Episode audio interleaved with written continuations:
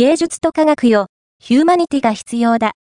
ニューヨーク気候美術館化石燃料の終焉点、合理性だけではなく、感情こそが問題を解決へ導くと確信し、2014年にニューヨークで始まったザ・クライメート・ミュージアム気候美術館。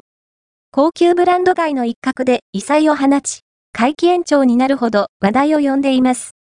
ザ・ポスト、芸術と科学よ、ヒューマニティが必要だ。ニューヨーク気候美術館化石燃料の終焉点ファーストアピアード ON アイディア for good